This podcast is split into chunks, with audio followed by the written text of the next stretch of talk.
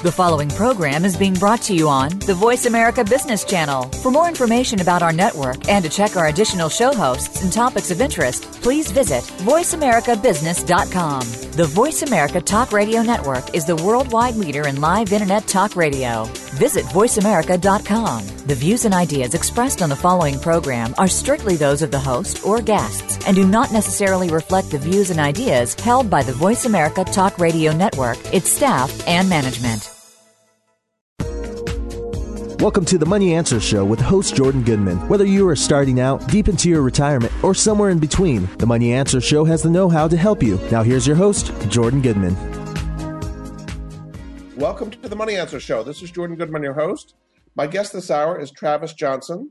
He's the editor and founder of the Stock Gumshoe uh, service. Uh, and welcome to the show, Travis. Thanks, Jordan. I'm happy to be here. Let's just start with a bit of your background and uh, how you've been watching investments and how you formed uh, Stock Gumshoe in the first place. Uh, okay. Well, I am an individual investor, like probably most of your listeners, and been managing my own money for for many years. I suppose is the right term. Um, and I was an economics and law librarian, and sort of I specialize in research. So when I kept seeing all the teasers come through from all the newsletters, I it became a bit of a hobby to try to track down what they were talking about, see if they were really making sense. Um, as a way initially to learn a little bit more, um, to look for some investment ideas, and then I started writing about those things for other people. And the response was pretty overwhelming. There's a lot of people who just want to know what the reality might be behind some of these ideas that they hear promoted as, you know, the, the next Apple or the best thing since sliced bread, whatever whatever term you want to use. Um, so it's sort of built on itself. Uh, enough people responded immediately and got excited about it uh, that I was motivated to keep doing it, and eventually it turned into what I do almost all the time now. And just tell us a little bit about the newsletter. Uh, how often does it come out? How much does it cost? Uh, what you can get free and what you can get if you pay? Just, just tell us a little bit about Stock Gumshoe. Okay. Uh, the site is mostly free, uh, stockgumshoe.com. And what I do is basically write almost every day. And almost every day I write about uh, one of the teaser ads that comes in for the newsletters, you know, that tells you they've got the best idea you've ever seen before for, you know, the next mammoth gold mine or the next hot technology or whatever it might be. And they throw around enough hints that, that you can um, get tantalized and start to think that it's real. Uh, and I sort through those hints and figure out what the company is and write about it for people um, and sort of explain a little bit of the reality. And that, that I do almost every day. Um, in the beginning, uh, it, was, it was all free. And then people started spontaneously sending in money to support the cause and sort of keep me going and keep it, keep me motivated, I suppose, and support the costs of running the site and things like that. Um, so I started a little bit extra for them, and I call that the stock gumshoe regulars, borrowing the term from Sir Arthur Conan Doyle. And those people get a little bit extra. So they get, I write about one investment every month that I think is an interesting idea. Um, I share with them the stocks that I own in my portfolio, and they get at least one article a week that everybody else doesn't get, which I call the Friday file. Um, so it naturally comes out mostly on Fridays. And, that's, what, it, that's it. So most of the site is free, and anybody can access it um, and start a free membership that will give you, you know, subscription to our daily email newsletter, which comes out most days of the week, and will allow them to comment on articles on the site. And you can go from there to decide if you want to pay a little bit to help keep the site going, which is $49 a year, or we have monthly or quarterly options if you'd rather. Um, and then you get a little bit of extra information. And tell us about the community that's kind of created around this and the, the back and forth that goes on between the members. Well, that's one of the fun parts really about this is there are a lot of people that sort of do what I do as a bit of a hobby, try to track down these newsletter teasers, or that just get excited about it, or even subscribe to some of these newsletters. Um, and they are pretty active commenters. We've had a couple experiments with different ways to share information on the site in the past. And what we have now is basically sort of a junior forum where people can submit their own ideas or they can submit teasers on the site um, and lots of people can respond to those. So even the things that I can't necessarily get to, a lot of the folks who read the site or who comment on the site might might be able to answer them or might be able to help people with ideas. So it's been really really nice that way. There there are a few thousand people that are fairly active on the site and commenting and sharing their own thoughts. Uh, in addition to the many many people who who just read the, the free articles. So you say there's a difference between so-called real newsletters and those that are really, as you call them, pump and dump campaigns. Maybe describe what a pump and dump campaign is and how you can tell that from a so-called real newsletter. Sure. Um, most people, when they think about sort of promotions and teasers, and when they get those email ads, they think that a lot of these are the stock promoter guys, and some of them are. Uh, stock promoters are people who are basically t- paid to drive attention for a stock. Some of it is legitimate, like investor relations companies that try to promote a stock, um, and sort of like a PR firm for a company that needs attention. Um, but a lot of it is a lot less legitimate, and a lot of them are not paid by the companies. Um, a lot of them, a lot of this is done by folks who are investors and sort of offshore traders who will hire a PR company to send out these ads to a couple million people or whatever it might be, and they'll pay them whatever it might be up front, a few thousand dollars, fifty or a hundred thousand dollars for some of the bigger campaigns. And sometimes they'll often take a stock, uh, take a stake in these tiny little penny stocks as well. And the goal for those is to pump up the shares of the stock enough so that the people who are paying for the promotion campaign can sell them at a higher price. Uh, there are also some somewhat more legitimate campaigns like that where they're trying to drive up the share price because the company needs to raise money, um, or they're trying to sell more stock to the public, and the company's actually doing it. Um, but that's that's pretty rare. Uh, most of the ones that I see are sort of these shady networks of promoters driving up the share price, and everybody gets excited about it, and they start to see the stock going up, you know, 50% a day, 100% a day for a few days in a row I think there must be something real to it, and they jump on board, and they're the they're the last ones. You know, if you have to ask who the sucker is in the room, it's you. And uh, is that actually illegal, or what is legal and not legal about dumping? It? Well, a, a shocking amount of num- amount of this stuff is legal. I'm not a lawyer, um, although I've done plenty of legal research in the past, but not on this kind of thing. The the legality of it is oftentimes based just on what you disclose. So if you read the small print on those email ads, and I always encourage people to read the disclaimers and read the small print because it's almost always there. Uh, the SEC is pretty good at tracking down the real scam artists, but if you are telling somebody in the disclaimer that you're about to rob them, it's kind of okay if you rob them. Uh, people will tell you that you know we've been paid in the in the bottom of an email ad promoting the stock, telling you what the name of the stock is and the ticker, and some little little penny stock gold mining company or whatever it purports to be. There almost never is a real business behind it, but they'll they'll have some sort of sector that they claim to be in. Uh, they'll tell you in the little small print at the bottom that we we've been paid five thousand dollars to disseminate this, or we own five hundred thousand shares of this stock and we may sell it at any time. The sort of the basic rule is if somebody's telling you the name of a stock, they're trying to drive the price of the stock up. If somebody's not telling you the name of the stock but does tell you the name of the newsletter, they're probably trying to drive attention to their newsletter. So, in the case of these pump and dump stocks, they, they have these very glossy uh, newsletters, which really look very you know, well done and cite all kinds of statistics and famous analysts. Is this all just completely made up, or is there something to this? There's usually a little something to it. There usually is really a company. Sometimes the people that are doing the pumping up of the stock are related to the company, um, but more often, in my experience, they're not. Um, but some, oftentimes there's a little bit of business behind the company. They are really exploring for gold. Um, they do maybe have a little land holding, or they are trying to develop a technology or a drug or something like that. But of course, the glossy brochure is not going to say that they have 100,000 acres and they haven't done any drilling and they're just looking for gold, it's going to say that they have a land holding as big as Barrick Gold or something like that. Um, they always obviously focus on the most positive aspect of it, and the companies almost never have any revenue at all. Uh, which is always a good thing to check. Is if they if they do file with the SEC at all, they're mostly pink sheets or penny stocks or over the counter stocks.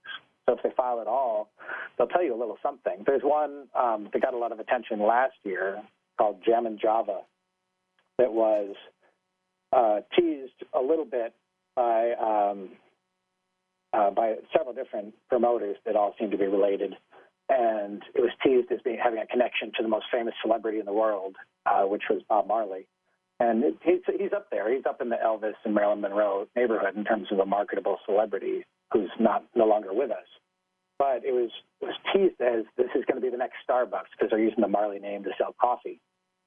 And from from what I could tell, looking at it, they, they disclosed all of the uh, the possible conflicts of interest they had in the in the teaser ads, and they were clearly connected with a couple of the promoters from the Vancouver Stock Exchange who do this kind of pump and dump promotion quite often. And they disclosed that their one asset was something that was worth probably less than a million dollars, and the stock was trading for two hundred million dollars for a non-exclusive license to possibly sell some coffee that was tangentially related to Bob Marley. And the stock went up to 200, maybe even 300 million dollars, and it's now back down. I think it's down around 20 million dollars again now, but I still can't see how you can justify that price for it. So most of these stocks ultimately do plunge after the surge. Is that the idea? Almost all of them, yeah. I mean, sometimes there is a real company, but there's almost never a company that's even a business underlying the stock that's worth even a tenth what the what the promoters drive it up to be. Yeah. So, uh, in, in, looking at these, uh, the real news, not the pump and dump ones, uh, how do you see what the, the real story is behind a story stock, uh, and what's a great idea and what's uh, just complete fluff? Well, the one thing I just keep coming back to is don't read too much into the teaser ads that they send out. Even the newsletters themselves most of which are very legitimate publishers, regardless of the fact that they uh, they may be a bit too aggressive in their marketing. Uh, but it's things like Agora and the Motley Fool and uh, Eagle Financial and KCI, um, most of whom change their names every once in a while, so those names are not all necessarily accurate right now. But you've heard of a lot of them. Um, companies like Forbes publishes their own newsletters as well. And most of the newsletters themselves are fairly sober um, they tell you the, the risks and benefits, but the ads for the newsletters are not. So folks get so excited to come in the front door based on this promise of tremendous wealth. And that kind of sticks with you, even if the actual material from the newsletter publisher itself, if the actual stuff for subscribers is a little bit more sober, you're still having the back of your mind that they told me in the ad that this is going to be worth a thousand percent more in a couple of years. So it's the real key thing for looking at these teasers and what, what I try to do on the site is to just look a little bit at the fundamentals. Um, you know, read a little bit of a 10K at least, um, check through some of the filings, read the actual stuff, and just sort of think broadly about the company. If they're if it's a hot new technology, just think a little bit about who their competitors are going to be. But the most of it is looking at the actual numbers. I mean, if you look at the numbers and they're profitable, you can look at things, various traditional things like the PE ratio or even price to sales, or just look at if revenue is growing, and you can get a very basic idea of whether it's at all a healthy company, regardless of whether the story itself sounds compelling. Very good. Okay, we're going to take a break. Uh, this is Jordan Goodman of the Money Answer Show. My guest this hour is Travis Johnson. Uh, he's the editor and founder of Stock Gumshoe, which kind of acts as a to sniff out the, the bad from the good in the whole investment newsletter world. Uh, and we'll have much more after this.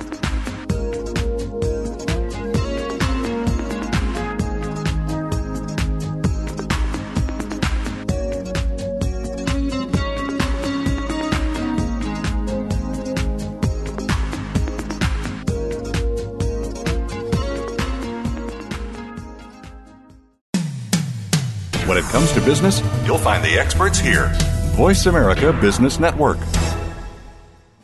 Are you feeling slammed and suckered in today's stock market? If so, then you need to tune in to Profitable Investing with Jordan Kimmel. Every Thursday at 8 a.m. Pacific Time, Jordan Kimmel will train you in what you can do to beat up the big boys on Wall Street, as well as share his secrets to success so that you can buy and sell like a profit pumping pro. Grab the bull market by the horns and listen to Profitable Investing with Jordan Kimmel every Thursday at 8 a.m. Pacific Time, right here on the Bottom Line in Business Talk, Voice America Business.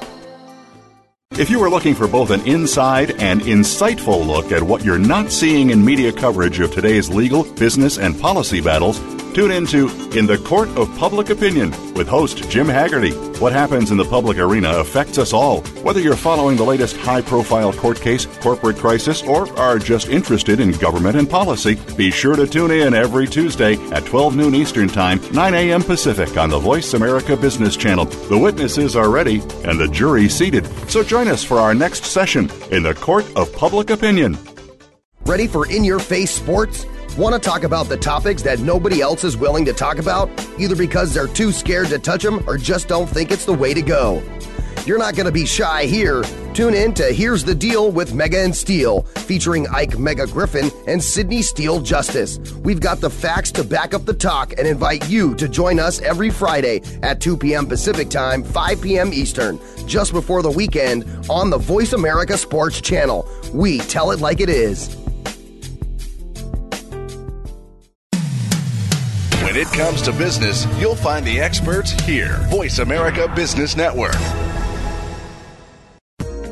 You've been listening to the Money Answer Show with Jordan Goodman. If you have a question for Jordan or his guest, please call us now at 866 472 5790. That's 866 472 5790. Now back to Jordan. Welcome back to the Money Answer Show. This is Jordan Goodman, your host. My guest this hour is Travis Johnson. He's the editor and founder of the Stock Gumshoe uh, newsletter, online newsletter, which helps people figure out what's real and what's not real in the uh, world of investments. Welcome back to the show, Travis. Thanks, Jordan. Um, talk a little bit about the effect of a teaser campaign uh, on a stock, particularly if it's a, a small, not well, uh, not not a lot of floatouts there on the stock. Tell, tell us what kind of impact these campaigns can have on those stocks. Well, sometimes it can be pretty remarkable. And to tell you the truth, we at Stock Gumshoe, we, we participate in that a little bit. Um, what happens is if uh, if one of the big publishers, somebody like a Motley Fool or uh, Porter Stansberry and Agora, and the many affiliated companies of those publishers, if once they get access to all the big mailing lists, which are often two, three, four million people um, who are active investors, and they pepper them with these heavy promotions for a stock, even if they don't name it, those people are very motivated to find out what the name of the stock is. And if I happen to write about it, explaining the answers to it, it's going to drive more attention to the stock. So that's one of the reasons that I try to be a little bit cynical when I'm writing and try to add even a little bit more caution than I might personally feel about a stock is that I know people are coming in with so much anxiety about the stock. They're so excited about it from reading the promotional materials that I almost don't have to tell them any of the good stuff. They, they've got the good stuff in their blood and it's boiling. I have to cool them down a little bit and tell them a little bit about, what's real. Sometimes it sometimes it turns out to be a great pick. Uh, we have had several picks that went up 200, 300, 400 percent of uh, things that I've written about, and I was cynical about those too. But um, the the many that have gone down by 99 or 100 percent catch your attention. Some of these can move so fast um, one example that I wrote about recently was a company called Gold Standard Ventures, which was picked by uh, one of the big high price newsletters, uh, which is Phase One from Stansberry, and that was that's a newsletter that has a subscription price of about five thousand dollars if you pay the list price, and but they promote this uh, newsletter, which is very high priced, so which makes this pick seem that much more exciting. They promote that newsletter to those two million people, so those people are thinking not only that this is a great idea, but this is a great idea that only a few people are going to know because it's so exclusive. This high price newsletter. And I wrote about it, and I and I kept that behind my firewall on my site for just the paid members too. So I I made that a less exposed one, just because I like to try to avoid putting too much attention on these names, um, especially when it's a tiny stock. And this was a little fifty million dollar company, even less. Um, and it happened to be a gold company. It was trading at maybe 70 cents uh, before it was it was written about for the Phase One newsletter. It was up to 90 cents by the time I wrote about it. They had already released it to a few of their readers uh, for the people coming in and paying for the newsletter. By the time I wrote about it, it got up quickly by another 50 cents a share or so, and now it's now it's at two dollars. Um, and in the interim, they had some good news, which obviously nobody could have predicted. I'm sure the phase one people didn't have any inside information on exactly what the news would be. But there was the hope among many investors that they'd have good drilling results, and they did. So it kept the stock price up there. It could have gone the other way. I mean, most of these newsletter teasers, you'll see them with a huge campaign behind it, it'll last a few days or a week, and the stock will drive up. Um, if it's a if it's a larger stock, uh, it may drive up by 10 or 20 percent with a lot of attention like that. Uh, if it's a small stock like this, it could easily double or or do something like that if the story is compelling enough and it sort of hits at the right time for the investor psyche, and we write about it at the right time. It could easily double in, in a matter of a couple of weeks, and then just as easily it'll disappear because the attention from that promotion stops. if there's not so it, real behind these stocks need. A, I'm these, sorry. These stocks need continual promotion to keep going up. Is that right? They don't get started and then go up on their own further unless they're well, being yeah. hyped. Right. They, they either need continual attention or they need a real catalyst from the company. They need some real news, um, a result, you know, earnings or real results or you know, FDA approval, those kinds of things that move these little stocks, um, depending on what sector they're in. And another case uh, is Star Scientific, which Patrick Cox over at Agora has been talking about for over a year now as calling it things like the last stock you'll ever need and just sort of this panacea for everything, including Alzheimer's, which is sort of the holy grail for, for biotech investors um, because it's such a huge unmet market. And they do have a real product. It does have pretty good results, um, but it's a $500 million company with, with very little sales, even of this real product, and it's just been introduced. So every time almost anything happens for that company, Cox um, goes out with a with a big promotional campaign for his breakthrough technology report, teasing that the stock has something yet more exciting about it. The last time it was, you know, it's, it's in a major retailer um, because they had started to sell it at the GNC website. So it, this uh, anti-inflammatory they had called Block was now finally a little bit more available for some of the nutritional supplement shoppers. And at the same time he was doing that, um, the company had also gotten some good results from their initial studies of the anti-inflammatory as sort of a preliminary clinical trial. So things are pretty good about it, but with these kinds of companies, it's very, very hard to tell whether a company should be worth $100 million or $500 million if they have essentially no revenue to speak of, and certainly aren't going to have any earnings for a very long time. So, are you saying people should stay away from these altogether, or just put uh, kind of you know uh, betting money on these kind of things that you can afford to lose? Um, I I never say that people should stay away from things altogether. I my my real argument is that people should understand the company itself. You don't don't just take what the newsletter guys are telling you in their promotion as the reason to buy it. You know, the story of a stock is important. Um, the argument behind a stock that there are big new discoveries all the time. There are real breakthroughs. There are real you know, mining bonanzas still to be found. Um, there are exciting business models that are taking off, and those are great. But look at the real company. You know, step back. Know, take a couple days. Almost any stock that's going to go up ten thousand percent is going to take years to do it. You're not going to you're not going to miss it if you wait a few days and miss the first hundred percent. Um, take your time, understand the company a little bit, and understand why you think it should do well, not just why one of the many newsletter editors is telling you it will do well. How do the uh, newsletter editors react to you? Are, are you considered a, uh, a help or hindrance to them? A good question. I don't know. Um, I have spoken to some of them, and including some of the big ones, uh, and a fair number of them are friendly. Um, a lot of the newsletter editors don't necessarily love the kind of marketing that their publishers have to do to get them attention, to get them new subscribers. Um, a lot of them also feel a little bit uneasy about these big ad campaigns where they're telling 5 million people maybe about a single stock and making huge promises about that stock. Um, I think a lot of the newsletter editors, who are many of them are very sober investors who you know have good newsletters and explain things well to people. I think a lot of those people are pretty uneasy about the marketing that they have to send out under their name to get their attention in an extremely competitive marketplace. So the editors themselves, I think, are mostly reasonably okay with them unless I've said something specifically bad about them recently, which which is the case from time to time. And I, I think they also like that I distinguish them from just the pump and dump guys that are just stock promoters. So I do, I, I give them credit when they make good picks. Um, I give them a hard time when they make bad picks, and I try to be very fair. I think I think I've been fair in the many years I've been doing this. What are some of the stocks in your existing portfolio? These are things that you've you've seen in the newsletters, and then you've investigated, and you think that they're for real. Is that right? Some of them are, yeah. I uh, for the folks who subscribe, I show, I tell them about all the stocks in my portfolio. So some of them I learned about just like they did from a teaser campaign or from a newsletter editor that I happen to like or follow.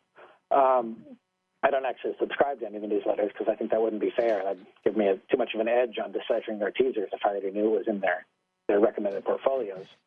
But I do pay attention to them and what they say. And I think some of them are pretty smart. Um, so some of my stocks are stocks that I initially found out about that way. Others are ones that I found out about from other ways, from the news or from teasers. Or a lot of them are big cap stocks like Apple or Intel that you don't need anybody to tell you what the what the teaser is behind those those kinds of picks. What would be some examples of some smaller companies people might not have heard about that you found to be good that uh, you heard about originally from these newsletters? All right. Um, let's see. There's well, there's one one company that's my my largest personal holding has been actively promoted by newsletters, and I actually I bought it before it was the subject of any teaser campaigns, I think, but it, it has been uh, teased by two big newsletter families, and that's Sandstorm Gold, which is a little Canadian gold financing company, um, and that's just I happen to use it as a way to keep most of my gold inve- and mining investing in one stock that I think has limited downside and has a nice somewhat diversified business model and is somewhat un- undiscovered. But the reason I like it is that it's uh, it's following an existing model that's worked extremely well for Silver Wheaton, and it took the CFO from Silver Wheaton um, to found. Uh, he left Nolan Watson, the CFO from Silver Wheaton, left to form Sandstorm Gold and a sister company called Sandstorm Metals and Energy, and they basically do the same kind of streaming thing that Silver Wheaton does. So if there's a little gold miner that's discovered a mine and they need money to help develop the mine or to explore a little bit further or to expand the resource, Sandstorm Gold pays them up front for a share of their gold. So they'll pay them, you know, whatever whatever amount it might be for 20% of the gold that comes out of that mine in perpetuity. And they'll say, we'll pay you this $50 million up front. We'll also pay you $400 an ounce for each of those ounces. So you get a little bit of visibility because these are these are all developed mines or mines that are very close to being developed, and a lot of the uncertainty is taken away. You know that you've got a good team of resource experts analyzing these for you and, and sniffing them out, and you get a little bit of predictability about it. That's why I like that particular thing. I, I've actually been fond of a few of the kind of natural resources financing companies as opposed to the actual natural resources companies themselves. What is the, the ticker symbol for that particular stock? Sandstorm Gold trades in Canada at SSL on the Venture Exchange, and it's SNDXF on the pink sheets. And might, might there be one other example of something that you've liked and you heard about from newsletters that has done well? Let's see. I don't know what else I should tell you about. There's been there have been quite a few. Um, the ones in my portfolio that that stand out are mostly those little guys. Um, uh, other ones that I, another one I've added recently um, that's shot up quite a bit is an extremely speculative little company called Africa Oil that's exploring with Tullow Oil um, in Eastern Africa, mostly in Kenya, and that is probably gotten too expensive already at this point. Um, but one one other one that I do like quite a bit, also in the natural resources space, that I learned about uh, maybe a year ago because of a teaser campaign is a little company called Canyon Services Group, which is a fracking company, uh, the company that does the high pressure pumping uh, that supplies those big trucks and the crews to pump the water into those wells to do fracking. They're mostly in Western Canada, and it was that happened to be a company where the promises were a little bit outlandish because the promises hinged not just on the fact that they were supplying a needed service and investing in capital and capital investments to expand their fleet at the right time when demand is extremely high.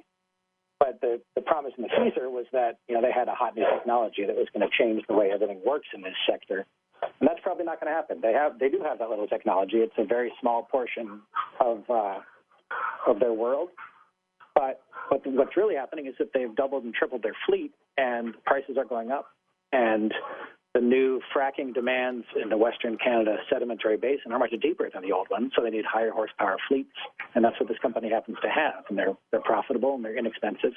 Um, so you get companies like that, where there is a real story and a great growth driver, and they've had a few ups and downs over the year or so that I've owned it. But I think it's I think still think it's a great pick if you think that we're going to keep pumping water into the ground to squish the oil out. And what is the stock symbol on that one again? That's CYSVF for the pink sheets version, but it's FRC in Toronto. Very good. Okay, we're going to take a break. Uh, this is Jordan Goodman of the Money Answer Show. My guest this hour is Travis Johnson. He's the editor and founder of the Stock Gumshoe uh, newsletter uh, service. We'll be back after this.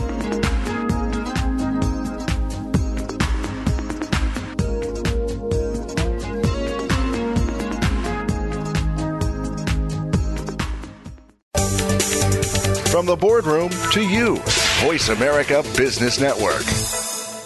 Each week, Jimmy Gould brings you the stories and the people that you want to hear about. Tune in to A Current Life to hear about the journey to success, how our guests became the people they are today, and the highs and lows they experienced along the way. Each hour will leave you inspired and entertained as Jimmy gets up close and personal with every week's guest and shares ideas you can identify with and apply to your own life. A Current Life with Jimmy Gould airs Fridays at 3 p.m. Eastern Time, noon Pacific Time on the Voice America Variety Channel.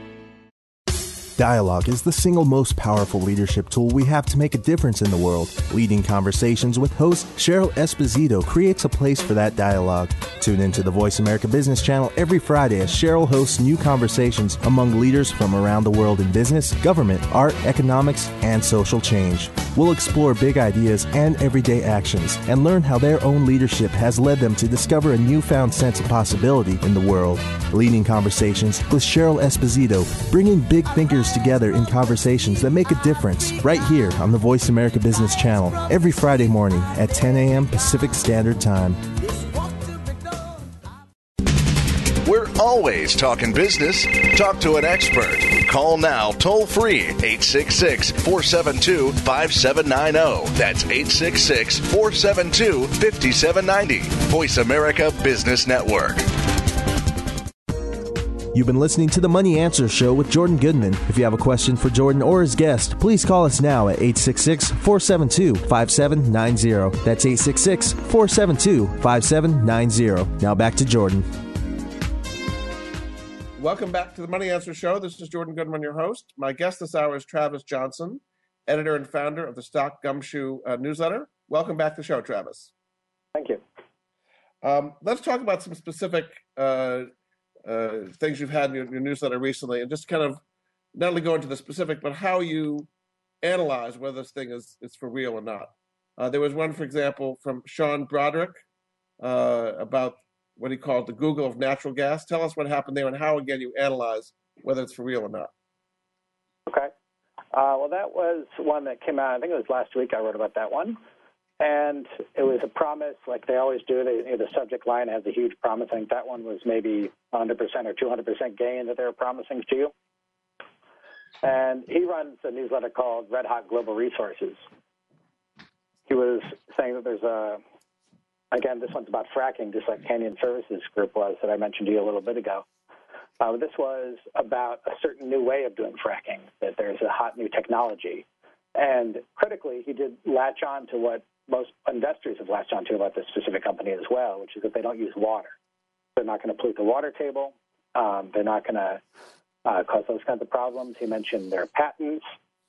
Uh, he mentioned that they had some partnerships and were going to be involved with the U.S.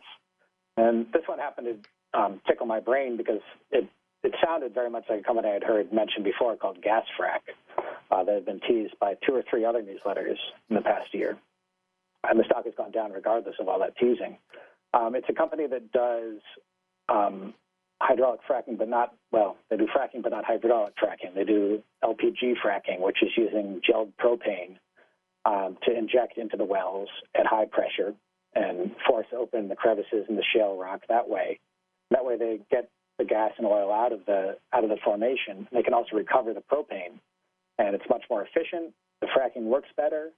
Um, it pulls out more of the more of the good stuff, and it also pulls itself back out, so it theoretically doesn't pollute the water table. Uh, I don't know if it has the same kind of other concerns that other folks have about fracking, um, that, um, things that it might do geologically. But this story is the same story that we've been told for maybe a year or so. Uh, the stock has has gone up significantly from here. Uh, from the, from those low teaser points, it was it was much higher, and now it's down a little bit less. Um, it had a rough year last year. They had an explosion. Liquid pro, LPG is very flammable, uh, so it's pretty dangerous to deal with. So they have these giant trucks of this stuff, and they had an explosion. Uh, they had a fire problem with one of their trucks, so they had to re- reconsider their safety procedures and, and probably revamp their procedures a little bit in other ways. And that slowed them down a bit because they couldn't take any new orders for a little while. And know, they, they seem to have the tendency to run into those little problems, which a lot of new technology companies do. Uh, they do. I think they're the only people that do this, this technology. They're they do have a license from Chevron, which was the folk, were the folks who came up with the technology, who owned the license for it and the patents for it in the first place. So there is a real company. Um, it is a real business. I've owned the stock in the past. I don't own it now, but it's. I've just tried to explain to people that you know it's been a bit snake bitten. Um, they do have a real technology, but for some reason it hasn't quite taken off as some people expected it to. And sometimes even a perfectly logical thing like this, like you take fracking and you take the water out of the equation, which would seemingly remove a lot of the worries for people, and all of a sudden it, it's like this magical thing that everybody should do it. But well, it costs probably twice as much up front, and it's risky, and people in the oil and gas company don't necessarily oil and gas industry don't necessarily like jumping whole hog on a new technology. So it takes time for these things to develop, even if they are going to work. So are you saying this is one you think does have potential, or it's overhyped at this point?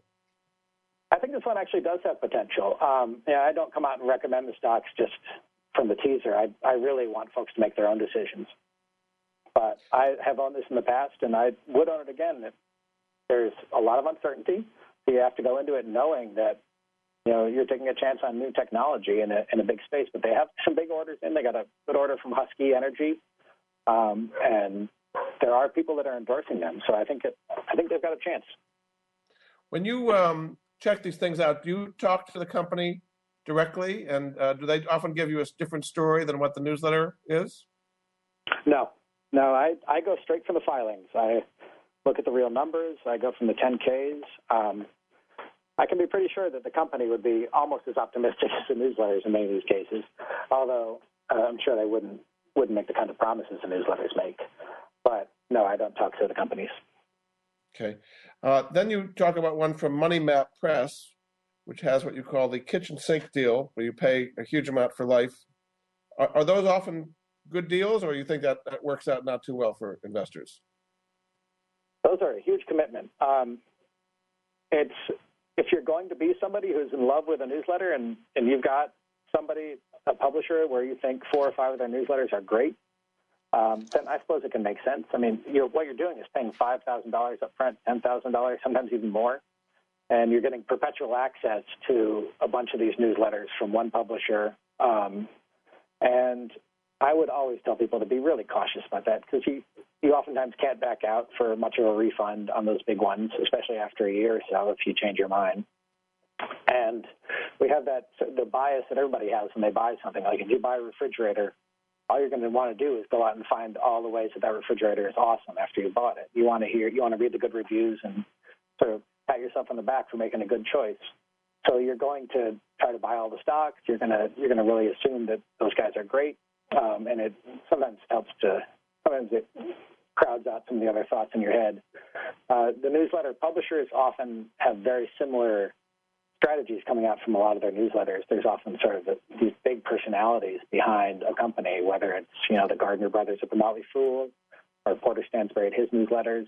You know, they're not forcing their editors to make a particular choice, but there's sort of this over, overarching philosophy that tends to me, whether it's you know a libertarian philosophy that the dollar is going in the in the crapper and everybody should only buy gold.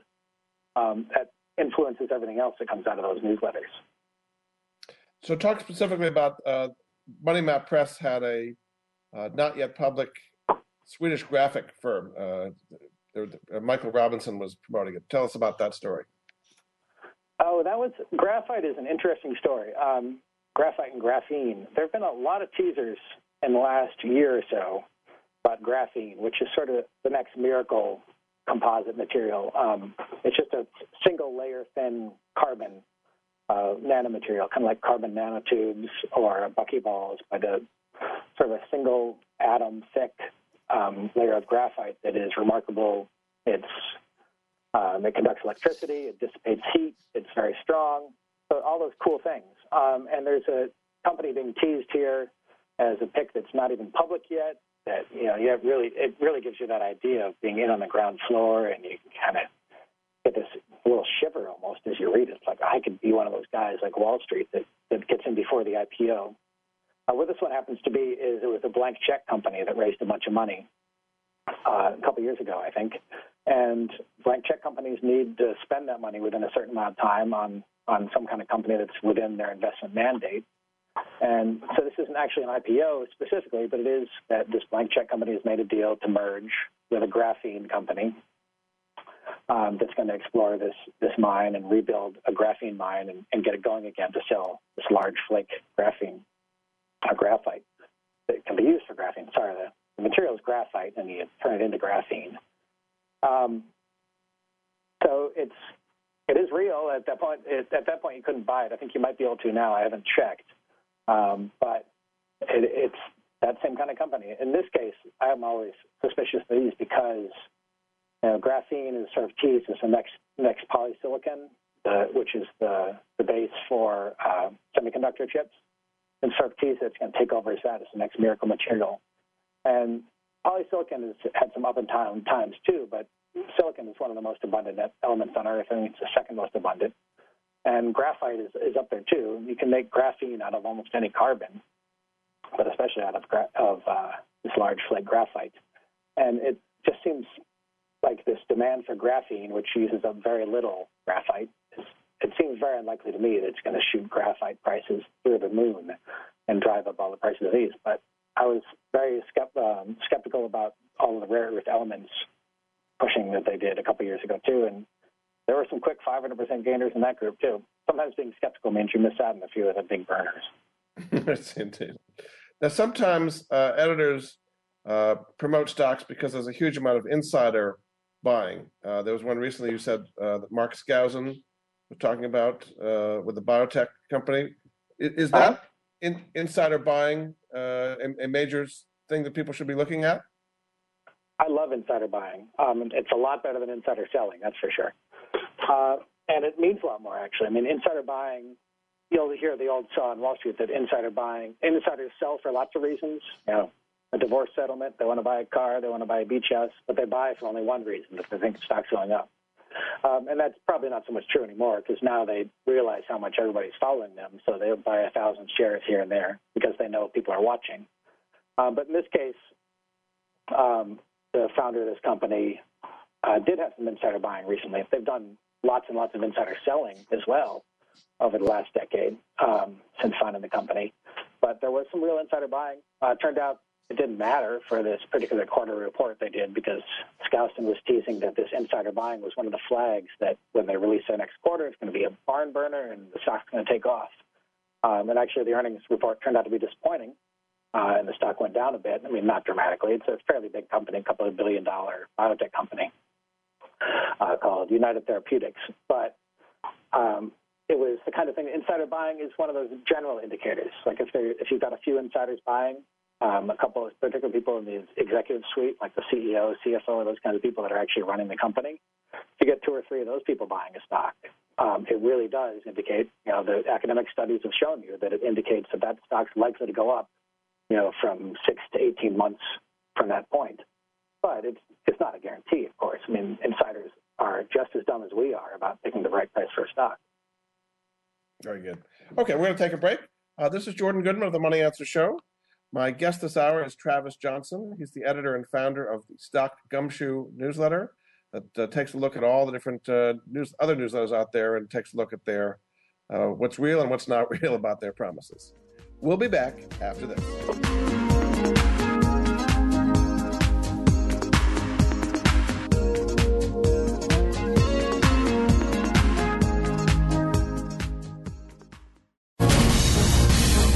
Voice America Business Network, the bottom line in business. Tune in for What About Wealth every week. to learn the vital answers to your questions about creating wealth, investing it, donating it, and protecting it.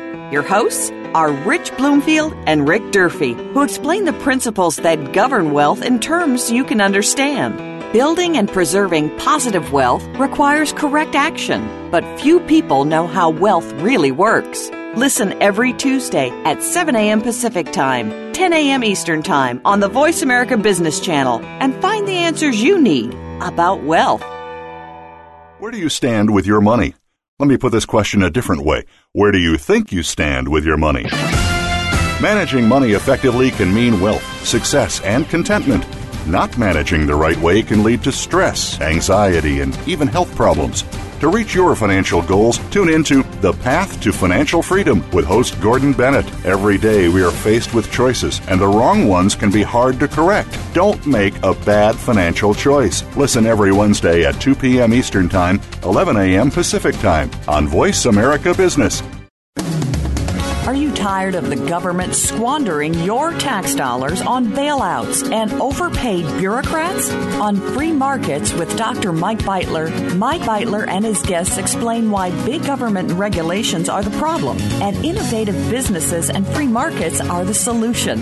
Listen to Free Markets with Dr. Mike Beitler, Thursday mornings at 10 a.m. Eastern Time, 7 a.m. Pacific on the Voice America Business Network. Business community's first choice in Internet Talk Radio. Voice America Business Network. You've been listening to the Money Answer Show with Jordan Goodman. If you have a question for Jordan or his guest, please call us now at 866 472 5790. That's 866 472 5790. Now back to Jordan. Welcome back to the Money Answer Show. This is Jordan Goodman, your host. My guest this hour is Travis Johnson. He's the editor and founder of the Stock Gumshoe newsletter, which takes a look at other investment newsletters. Welcome back to the show, Travis. Thanks, Jordan. Uh, there are various categories that you have uh, of, of, newsletters that you look at. One of them is income investing. What are some uh, things to watch out for in uh, promotions of high income investments? Well, there are, there are a couple different kinds of income investments that really get the attention of, of the teaser guys of the newsletter publishers. Most of them are the high income investments, the ones that have high current dividend yields. Uh, and there's a pretty simple reason for that. I mean, most newsletter publishers are looking at the same core demographic for their for their folks. They want people that are in their at least in their 50s, but preferably in their 60s, uh, who have a fair amount of money and who are investing their money and are a little worried about it. So those people are naturally drawn to things where you can get a fair amount of income, especially these days when when you see treasury rates down so low that people can't make any money from their bank account or from buying bonds. So you look for people that have very high dividend yields, and they're going to tease those yields like crazy in the headlines. It'll be this one's screaming with a 14% yield, or this one yields 8% and it's going to grow. Um, I think for most people, most investors, probably you're, you're better off looking at dividend growth than at current income. But it's true that the, the current yields on a lot of these picks are are very tantalizing. And a couple of things I look for when I'm when I'm looking at an income investment are obviously whether the dividend is supportable. So you look at how much of that dividend, uh, how much of the earnings go out as that dividend, and in a lot of cases, it's more than the earnings, which is can be okay in some cases. There are cases like uh, the pipeline MLPs, which are very popular right now with a low rate environment and fears of inflation um, because the pipeline operators can usually push through price hikes every year on a regulated basis to, to keep their profits up reasonably well, even if there's inflation. Um, not that there is inflation, but everybody seems to be worried there will be. Uh, and those kinds of companies always pay out a lot more in distributions. They call them not income, or not dividends, rather. They pay a lot more in distributions than they make in income because their depreciation is so massive for their huge investment in all the actual pipes that crisscross the country. So in a lot of those cases, um, they'll have different measures. Like you have funds from operations for a real estate investment trust, or you'll have the distributable cash for an MLP. And you just want to make sure that they're paying out a reasonable proportion of that, and that they do have a little bit of flexibility. That there's there's some money left over after they pay the dividend out every month, and they're not they're not just sending out the cash that they have on the books to you um, in order to keep their dividend high and inflated. Another area you talk about are exchange traded funds or ETFs what are some of the hyping things going on in the ETF world? You know, people have not been hyping ETFs quite as much recently, um, but when the market was collapsing, boy, they could not stop talking about all the leverage ETFs um, all the ultra short ETFs where you could um, bet that the, you know, whatever it might be, whatever sector, particularly things like the housing sector, there was a housing ETF, and there was a double short housing ETF, which tried to help you bet that housing would go down, meaning if, in this case, I think it was mostly the home building companies um, and the associated firms would go down in price. So it's an ETF that shorts that using derivatives. Those ETFs um, ran into a lot of trouble, as you probably know. There are a lot of daily tracking errors. Um, the companies would try to try to get pretty good tracking for how the index moved, and then double or triple that in one direction or the other, either up or down, based on what kind of strategy they had. And they were pretty good at doing it on any given day basis, but the laws of mathematics mean that it doesn't average out. So if you saw the home builders index go down by 60% in a month, you'd expect that the, the double short ETF of that would go up 100% for that same month because that's what it's designed to do. But in many cases, even those double short ETFs were down as well because the market was so volatile that these derivatives and complex strategies couldn't keep up with the long term movement of, of crazy stocks like that. Okay. Um, also, uh, some other areas that you uh, take a look at are options. There's a lot of promises about what people can achieve in options. What should people watch out for in the options newsletters? Uh, people should always watch out for the promises of options. Um, options newsletters, I haven't seen them teach as much this year as I have in years past, but there are a couple basic things that people do with options that are relatively low risk and that do make you a pretty consistent income if you want to be an income trader using options. Things like selling puts and um, selling covered calls, which have very similar risk factors, which are, but they're basically things where you hope to make, you know, a nice, decent 10 or 15 percent. They're not a way that you're going to make yourself rich. And the thing that people never talk about when they tease an options newsletter is the amount of capital you need up front.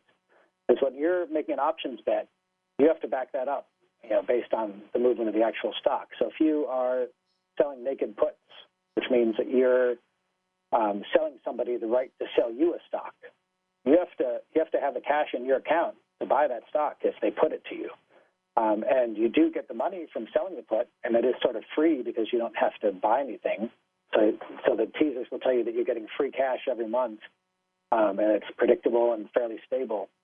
And that's that's true almost all the time. Um, but you have to have, you know, if you're selling um, selling a put for a thousand dollars, you might have to have a hundred thousand dollars in cash in your account to back that put up, depending on what kind of stock you're buying, what kind of what, what put it is you're selling on a, on a particular stock, what kind of margin you have available.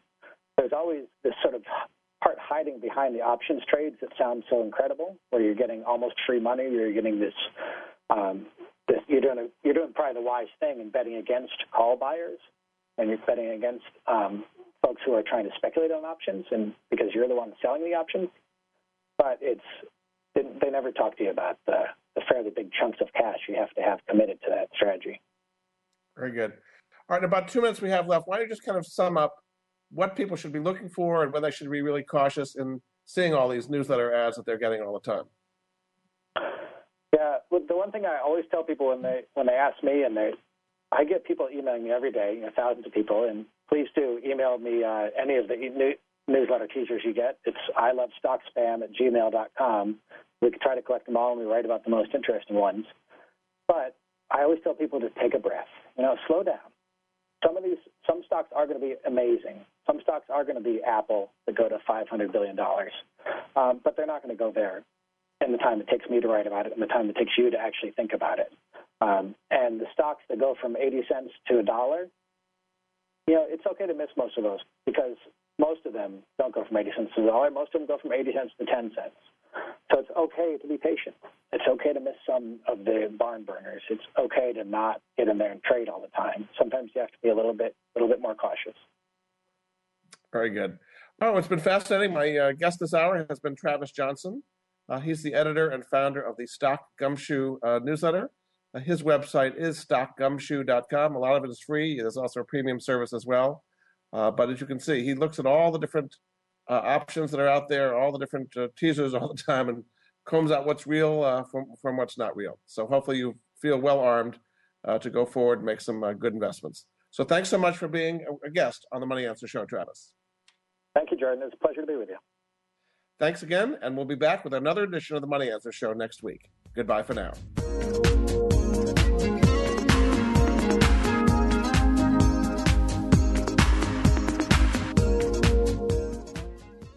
Thank you for joining Jordan Goodman and the Money Answer Show. If you have a question for Jordan, please visit his website at www.moneyanswers.com and be sure to tune in every Monday at 12 p.m. Pacific Standard Time right here on Voice America Business. See you next week.